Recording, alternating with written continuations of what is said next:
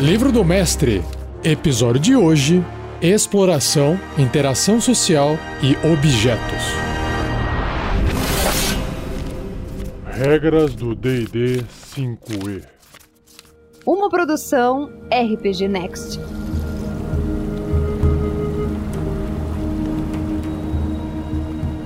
Seja bem-vinda, seja bem-vindo a mais um episódio do Regras do D&D 5e. Aqui é o Mestre Rafael 47, dando continuidade na leitura do livro do mestre do RPG Dungeons and Dragons, quinta edição. Eu estou dentro da parte 3 do livro, chamada Mestre de Regras, no capítulo 8, Conduzindo o Jogo. Então, vamos lá.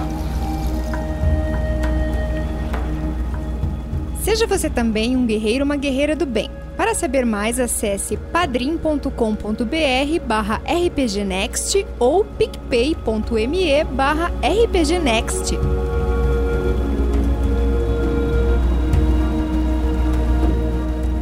Começando então com a parte da exploração, o livro apresenta o seguinte: esta sessão concede orientações para narrar a exploração, especialmente viagem, rastreamento e visibilidade. Lembrando que o jogo do DD quinta edição, o sistema, apresenta três pilares: combate, conversa, diálogo, né, o roleplay e a parte de exploração. Então é dessa parte que ele está apresentando aqui. E o primeiro tópico é usando um mapa. Qualquer que seja o ambiente que os aventureiros estão explorando, você pode usar um mapa para seguir o progresso deles conforme você relata os detalhes das viagens. Em uma masmorra, monitorar o movimento no mapa permite que você descreva as passagens ramificadas, portas, câmaras e outras características que os aventureiros encontrem onde vão e dá aos jogadores a oportunidade de escolher seu próprio caminho. De forma similar, o mapa do ambiente selvagem pode mostrar estradas, rios, terreno e outras características que podem guiar os personagens em suas viagens, ou fazê-los se perder.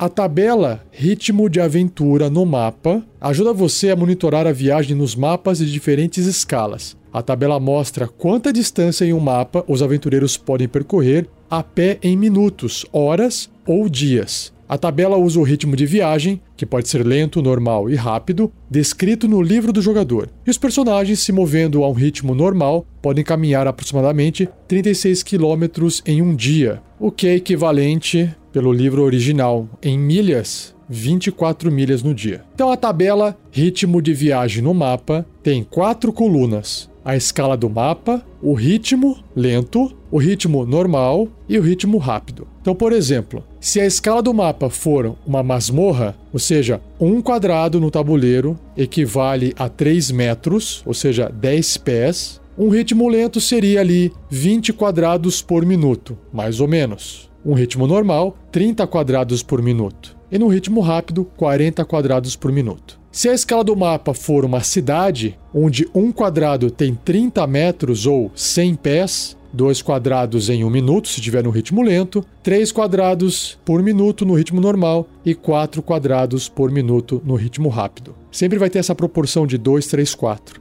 ou múltiplos desses números. Se a escala do mapa for uma província, já não tem mais quadrado, passa a ser hexágonos. Então, um hexágono equivale a uma milha ou 1,6 km, mas se você quiser arredondar para facilitar, que eu acho que é melhor, 1,5 km, que aí fica fácil de fazer a conta de 1,5 em 1,5. Nesse mapa de província, um ritmo lento, 2 hexágonos por hora ou 18 hexágonos por dia. Num ritmo normal, 3 hexágonos por hora ou 24 hexágonos por dia. E no ritmo rápido, 4 hexágonos por hora ou 30 hexágonos por dia. Por fim, se a escala do mapa for reino, onde um hexágono equivale a 6 milhas, mais ou menos 9 quilômetros, num ritmo lento, os aventureiros vão percorrer um hexágono a cada 3 horas ou 3 hexágonos por dia. Um hexágono a cada 2 horas ou 4 hexágonos por dia no ritmo normal. E para fechar com ritmo rápido, na escala de reino, um hexágono para cada uma hora e meia ou 5 hexágonos por dia.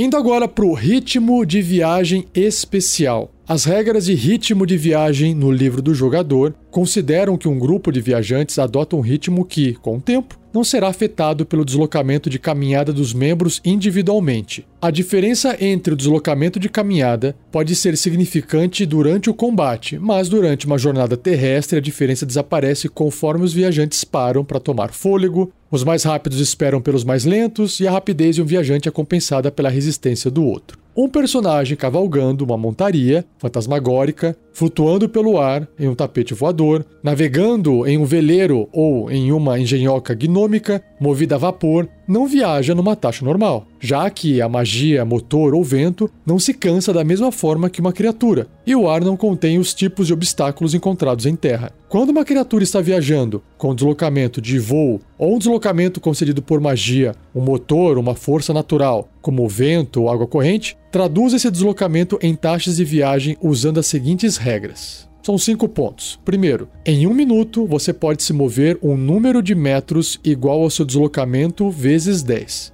Em uma hora, você pode se mover uma quantidade de quilômetros igual ao seu deslocamento dividido por 2. Para um dia de viagem, multiplique sua taxa horária de viagem pelo número de horas viajadas, normalmente 8 horas. Para um ritmo rápido, aumente a taxa de viagem em um terço. E por fim, o último tópico, último ponto, para um ritmo lento, multiplique a taxa por dois terços. Por exemplo, um personagem sob efeito da magia Caminhar no Vento ganha deslocamento de voo de 90 metros. Em um minuto, o personagem pode se mover 900 metros em um ritmo normal, ou 1200 metros em um ritmo rápido, ou 600 metros em um ritmo lento personagem também pode percorrer 30, 45 ou 60 quilômetros em uma hora. A magia dura por 8 horas, permitindo que o personagem viaje 240, 320 ou 480 quilômetros em um dia. De forma similar, a magia Montaria Fantasmagórica cria uma montaria mágica com deslocamento de 30 metros que não se cansa como um cavalo real.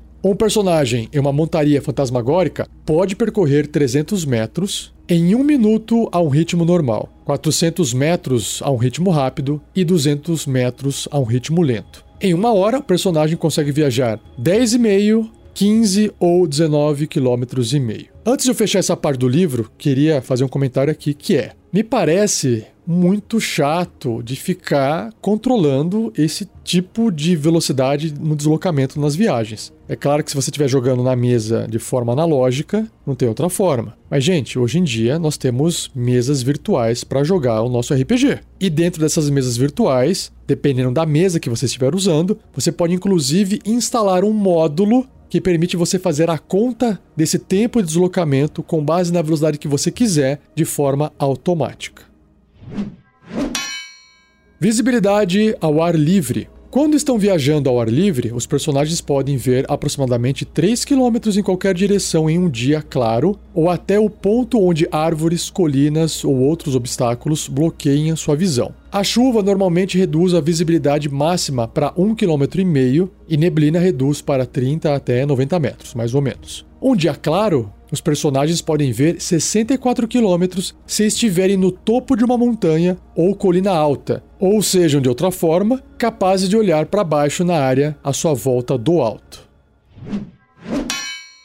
Percebendo outras criaturas. Enquanto estiverem explorando, os personagens podem encontrar outras criaturas. Uma pergunta importante em tal situação é quem percebe quem. Em ambientes fechados, se os lados conseguem se perceber, geralmente depende da configuração das salas e corredores. A visão também pode ser limitada pelas fontes de luz. A visibilidade ao ar livre pode ser obstruída pelo terreno, clima e hora do dia. Criaturas podem ter mais possibilidade de se ouvirem antes de verem algo. Se nenhum dos lados estiver sendo furtivo, as criaturas automaticamente se percebem quando estiverem dentro do campo de visão ou no alcance da audição uma da outra. Do contrário, compara-se então os resultados dos testes de destreza furtividade das criaturas no grupo que está se escondendo com os valores de sabedoria percepção passivos do outro grupo, como já explicado no livro do jogador. Rastreando. Os aventureiros às vezes escolhem seu caminho ao seguir rastros de outras criaturas. As outras criaturas podem rastrear os aventureiros também, não esqueça disso. Para rastrear uma ou mais criaturas, devem ser bem-sucedidas em um teste de sabedoria, sobrevivência. Você pode exigir que os rastreadores façam um novo teste em quaisquer das circunstâncias a seguir, que são três. Eles param para rastrear e voltam após terminar um descanso curto ou longo. A trilha cruza um obstáculo, como um rio, que não mostra qualquer rastro. As condições climáticas ou terreno mudam de uma forma que o rastreamento fica mais difícil. A CD, que é a classe de dificuldade, para o teste, depende em quão bem o solo mostra os sinais da passagem de uma criatura. Nenhuma jogada é necessária em situações onde os rastros são óbvios. Por exemplo, nenhum teste é necessário para rastrear um exército avançando por uma estrada lamacenta. Perceber rastros num chão de pedra nua é mais desafiador a não ser que a criatura sendo rastreada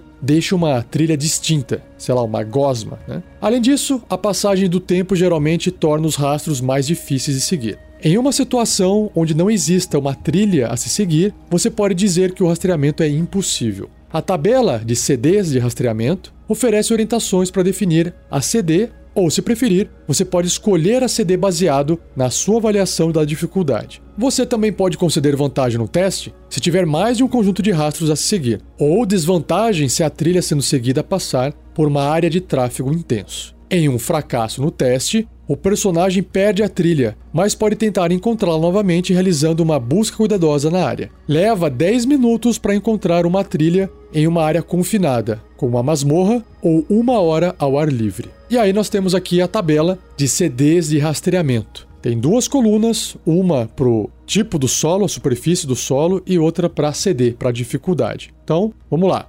Superfície macia como neve. A CD, a dificuldade é 10. Terra ou grama, dificuldade 15. Pedra nua, dificuldade 20. E aí tem as opções para mais e para menos. A cada dia após a criatura ter passado, mais 5 de dificuldade. E caso a criatura deixe uma trilha como sangue ou algo parecido, menos 5 na dificuldade.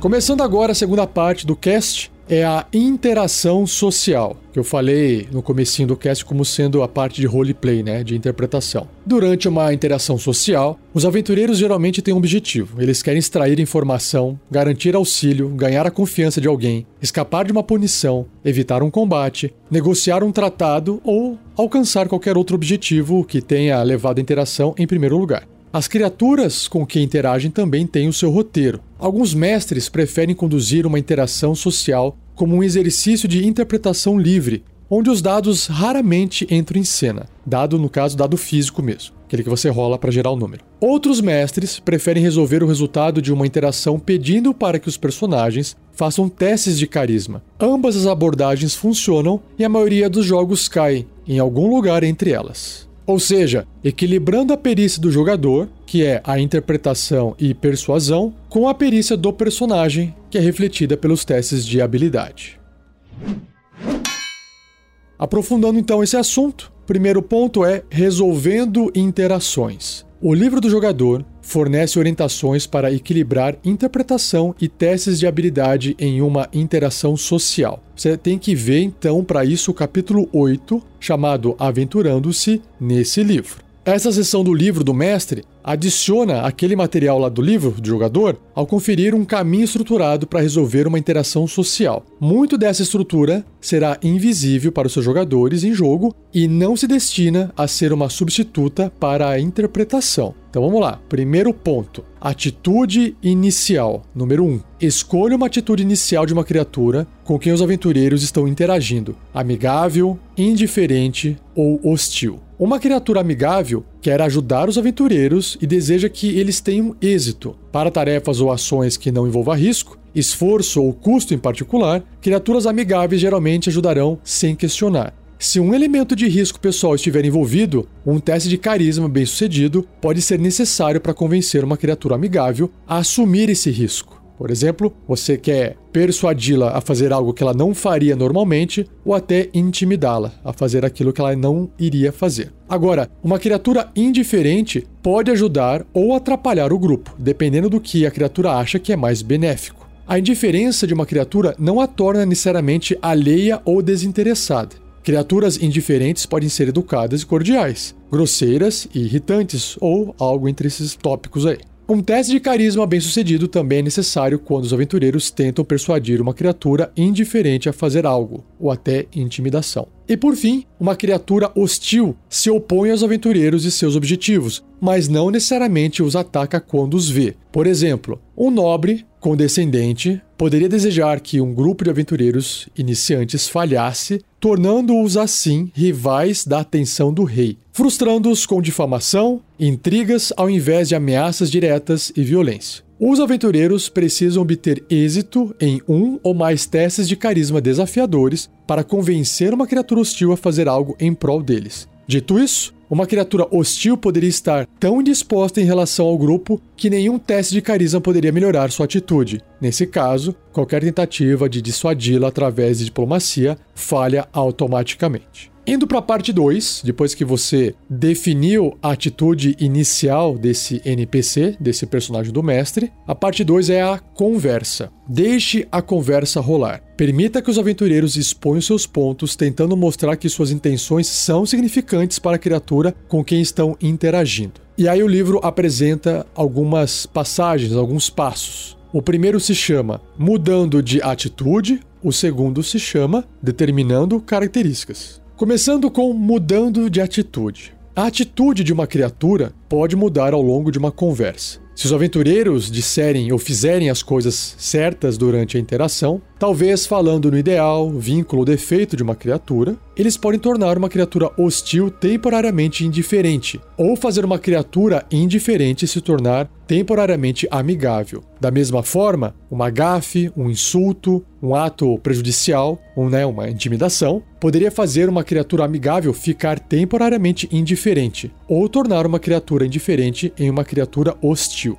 Como os aventureiros conseguem mudar a atitude de uma criatura, cabe a você. Você, mestre, decide se os aventureiros obtêm êxito expressando suas intenções em termos que importem para uma criatura. Geralmente, a atitude de uma criatura não pode mudar mais de um passo durante uma única interação, quer seja temporariamente ou permanentemente. A não ser que você pegue uma. Talvez um, faça um ato extremamente dramático ou drástico, né? Sei lá, mata o parente que tá do lado dele. Talvez ele parta para cima de você. Ou não, né? Ele fica com medo também. Agora, indo para a parte de determinando características. Né? Depois que você viu se pode ou não mudar a atitude do personagem através da conversa. Essa parte então de determinar características, os aventureiros não entram necessariamente em uma interação social com total conhecimento do ideal, vínculo ou defeito de uma criatura. Se eles quiserem mudar a atitude de uma criatura ao tocar nessas características, eles precisam primeiro determinar os interesses da criatura. Eles podem adivinhar, mas fazer isso incorre no risco de mudar a atitude da criatura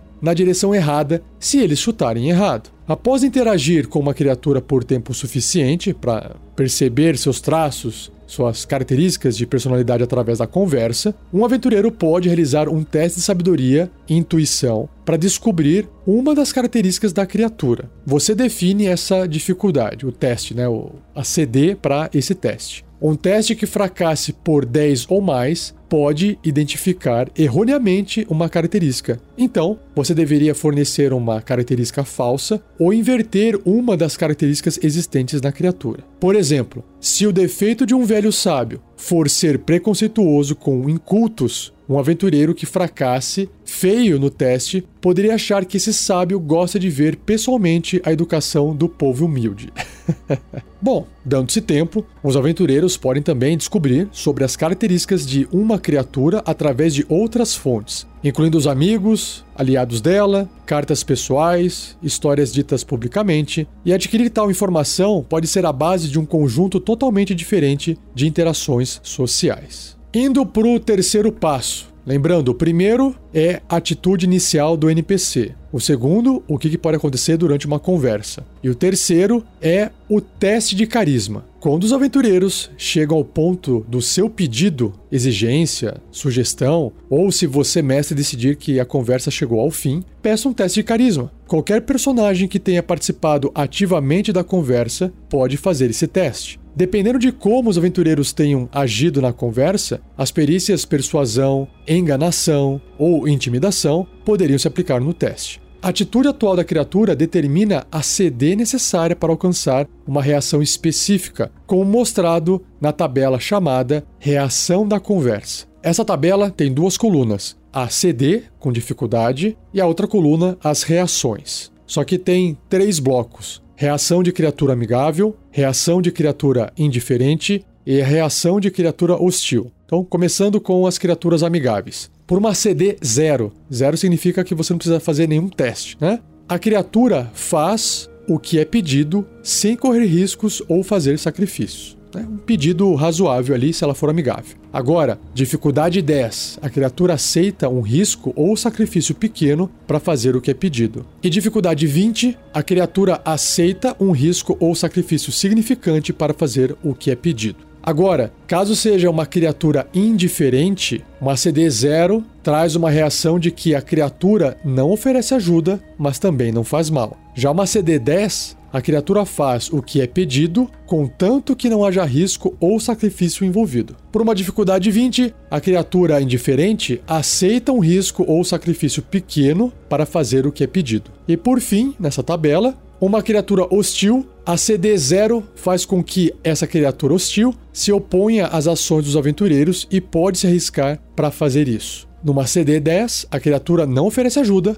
mas não faz mal. E por uma CD20, a criatura faz o que é pedido, contanto que não haja risco ou sacrifício envolvido. E ainda nessa parte de teste de carisma, você pode, de alguma forma, você, né, o jogador, auxiliar no teste. Então, outros personagens que tenham feito contribuições substanciais para a conversa podem ajudar o personagem a fazer o teste. Se um personagem ajudante disse ou fez algo que poderia influenciar a interação de forma positiva, o personagem fazendo o teste de carisma pode fazê-lo com vantagem. Agora, se outro personagem inadvertidamente disser algo contraproducente ou ofensivo, o personagem fazendo o teste de carisma tem desvantagem no teste. E para fechar, essa parte 3, testes múltiplos. Certas situações podem exigir mais de um teste, especialmente se os aventureiros chegaram na interação com diversos objetivos. E para fechar essa parte de resolvendo interações, o livro apresenta um quarto passo que tem o título de repetir interrogação. Quando um teste de carisma tiver sido feito, outras tentativas de influenciar o alvo da interação devem ser infrutíferas ou correm o risco de perturbar ou irritar a criatura alvo, potencialmente mudando sua atitude para hostilidade. Use seu bom senso. Por exemplo, se o ladino do grupo disser algo que empurre a atitude de um nobre de indiferente para hostil, outro personagem pode ser capaz de difundir a hostilidade do nobre com uma interpretação astuta em um teste de carisma persuasão bem sucedido. Em outras palavras, alguém tenta desfazer a cagada que o ladino fez aqui do exemplo.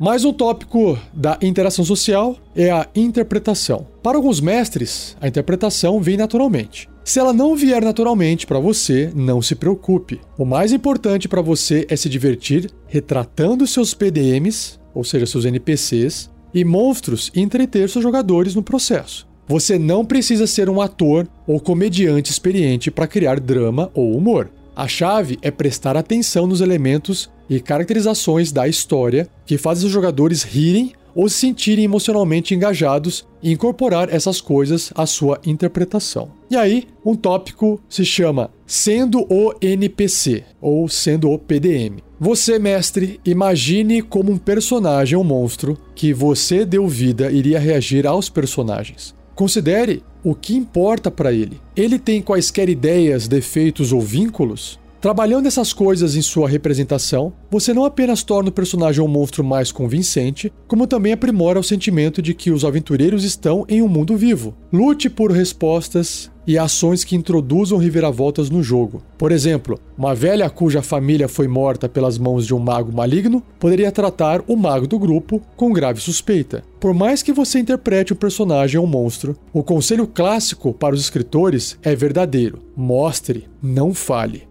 Por exemplo, ao invés de descrever um NPC como frívolo e egocêntrico, faça com que o indivíduo haja da forma como você espera que uma pessoa frívola e egocêntrica se comportaria. O NPC poderia ter respostas improvisadas para tudo, um desejo exacerbado de partilhar anedotas pessoais e uma necessidade desesperada de fazer-se o centro das atenções de cada conversa. E uma dica aqui minha para você é só praticando que você melhora essa opção, né? estudando, lendo e praticando, ok? Porque não é tão fácil assim.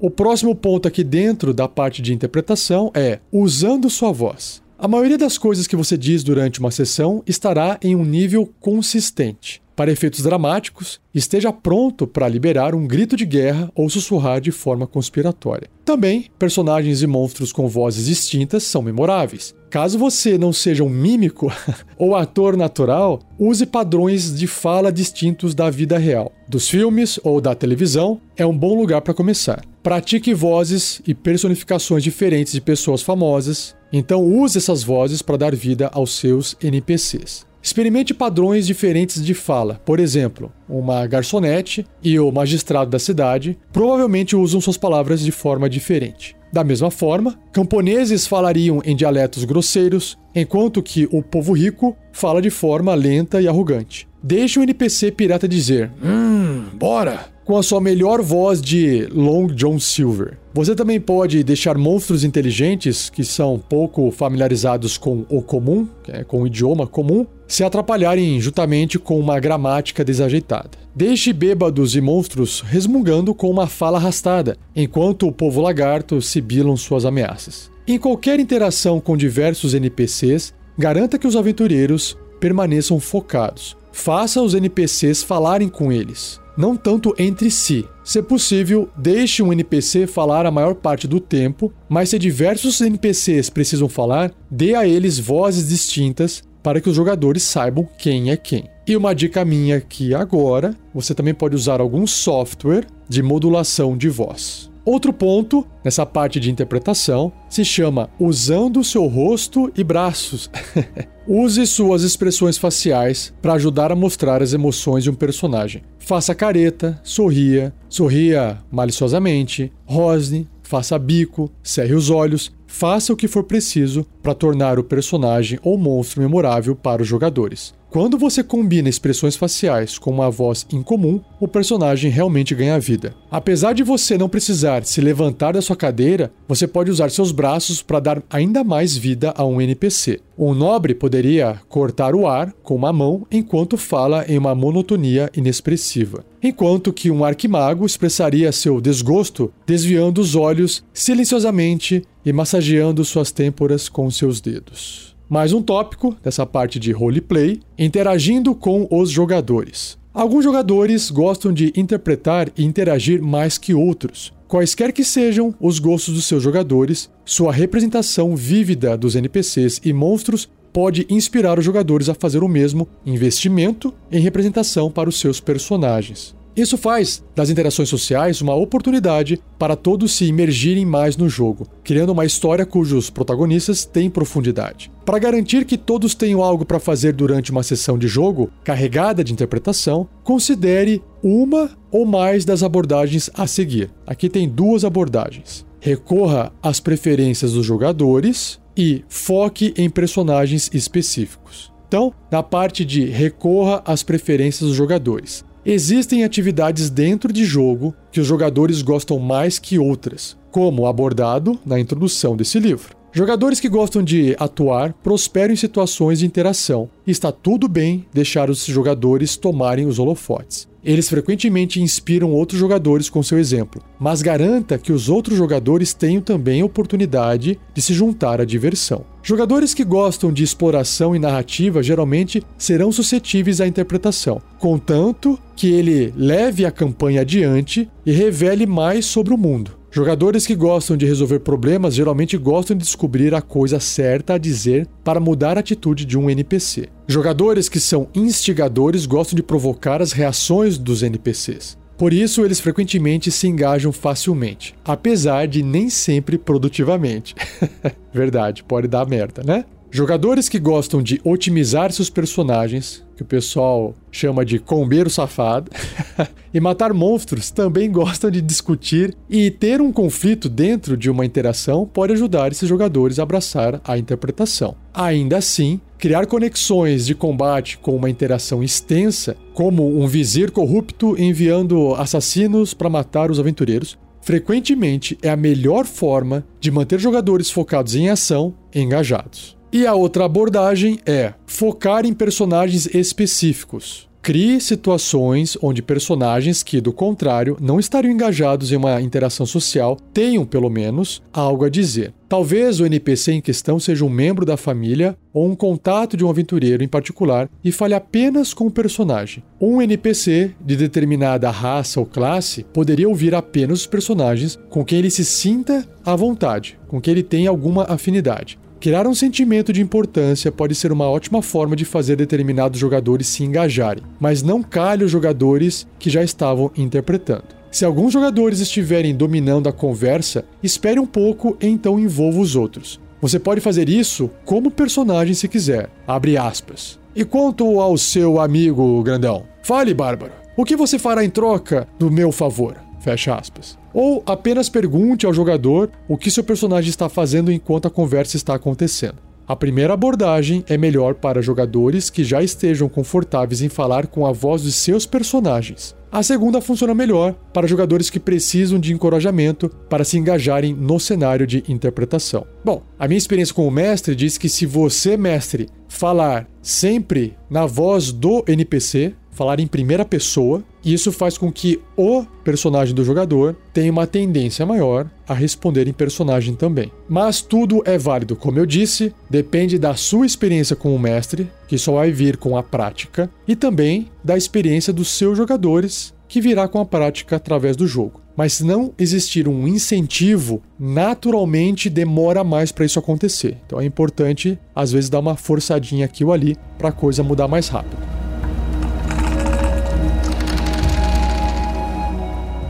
E a última parte do cast de hoje são os objetos. Quando os personagens precisam cortar cordas, quebrar uma janela ou esmagar o caixão de um vampiro, a única regra prática e rápida é essa, dando a eles tempo suficiente e as ferramentas certas. Os personagens podem destruir qualquer objeto destruível. Use bom senso quando determinar o sucesso de um personagem ao danificar um objeto. Um guerreiro consegue cortar uma seção de uma parede de pedra com uma espada? Não. A espada provavelmente quebraria antes da parede. Para os fins dessas regras, um objeto é um item distinto e inanimado, como uma janela, porta, espada, livro, mesa, cadeira ou rocha. Não uma construção ou um veículo que é composto por diversos outros objetos. E aí, explorando os objetos, o livro apresenta as estatísticas dos objetos. Quando o tempo é um fator, você poderia atribuir uma classe armadura e pontos de vida para um objeto destruível. Você também pode dar imunidades, resistências e vulnerabilidades a um tipo de dano específico. Sobre a classe armadura, a classe armadura de um objeto é uma medida de quão difícil é causar dano ao objeto quando ele é atingido.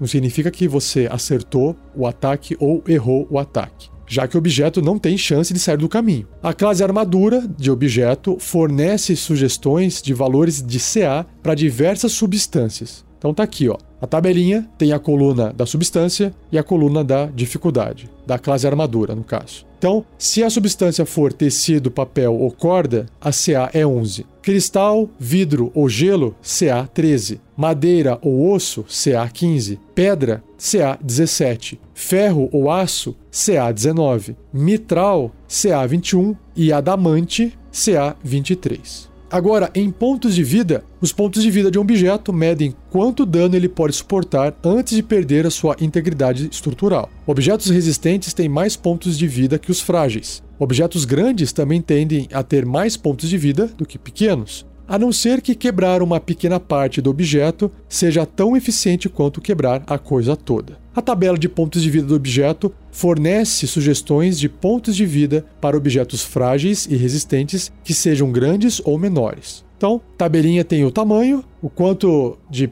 HP de pontos de vida tem se ele for frágil e quanto de HP ele tem se for resistente. Então, um objeto do tamanho miúdo, uma garrafa, uma fechadura, se for frágil, tem 2 pontos de vida ou 1d4.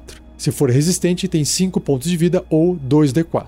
Se o objeto for pequeno, como um baú, um alaúde, 3 pontos de vida frágil, que é um D6, ou 10 pontos de vida se for resistente, que são 3d6. Se o objeto for médio, um barril ou um lustre, 4 pontos de vida, se for frágil, que é um D8, ou 18 pontos de vida se for resistente, que são 4D8. E por fim, se o objeto for grande, com uma carroça ou uma janela de 3 metros por 3 metros, se ele for frágil, 5 pontos de vida, que é um D10. Se for resistente, 27 pontos de vida, que é 5D10. Agora, e se o objeto for enorme e imenso? Armas normais têm pouca utilidade contra objetos enormes e imensos, como uma estátua colossal, uma coluna de pedra gigante ou um pedregulho maciço. Dito isso, uma tocha pode queimar uma tapeçaria enorme e uma magia terremoto pode reduzir um colosso a escombros. Você pode monitorar os pontos de vida de objetos enormes ou imensos se quiser, ou você pode simplesmente decidir quanto tempo o objeto consegue suportar qualquer que seja a arma ou força que está agindo contra ele. Se você monitorar os pontos de vida para o objeto, divida-o em seções grandes ou menores e monitore cada seção de pontos de vida separadamente. Destruir uma dessas seções poderia arruinar todo o objeto. Por exemplo, uma estátua imensa de um humanoide poderia desmoronar quando uma de suas pernas grandes fosse reduzida a zero ponto de vida. E como é que ficam os objetos e os tipos de dano que podem ser causados a ele, né? Objetos são imunes a dano de veneno e psíquico. Não tem como envenenar um objeto e nem atacar a mente de um objeto. Por isso que eles são imunes a esses tipos de dano. Você pode decidir que alguns tipos de dano são mais eficientes contra um objeto ou substância em particular que outros. Por exemplo, dano de contusão funciona melhor para esmagar coisas, mas não para cortar uma corda de couro. Imagina tentar cortar uma corda de couro amassando ela. Agora, objetos de papel ou tecido poderiam ser vulneráveis a dano de fogo e elétrico, por exemplo. Uma picareta pode desbastar pedra, mas não consegue derrubar uma árvore com eficiência. Como sempre, use seu bom senso. E para fechar essa parte de objetos, Limite de dano. Objetos grandes, como muralhas de castelo, frequentemente possuem resistência extra representada por um limite de dano. Um objeto com limite de dano tem imunidade a todos os danos, a não ser que sofra uma quantidade de dano maior que seu limite de dano. Nesse caso, ele sofre dano normalmente. Qualquer dano que fracasse em atingir ou exceder o limite de dano do objeto é considerado superficial e não reduz os pontos de vida daquele objeto.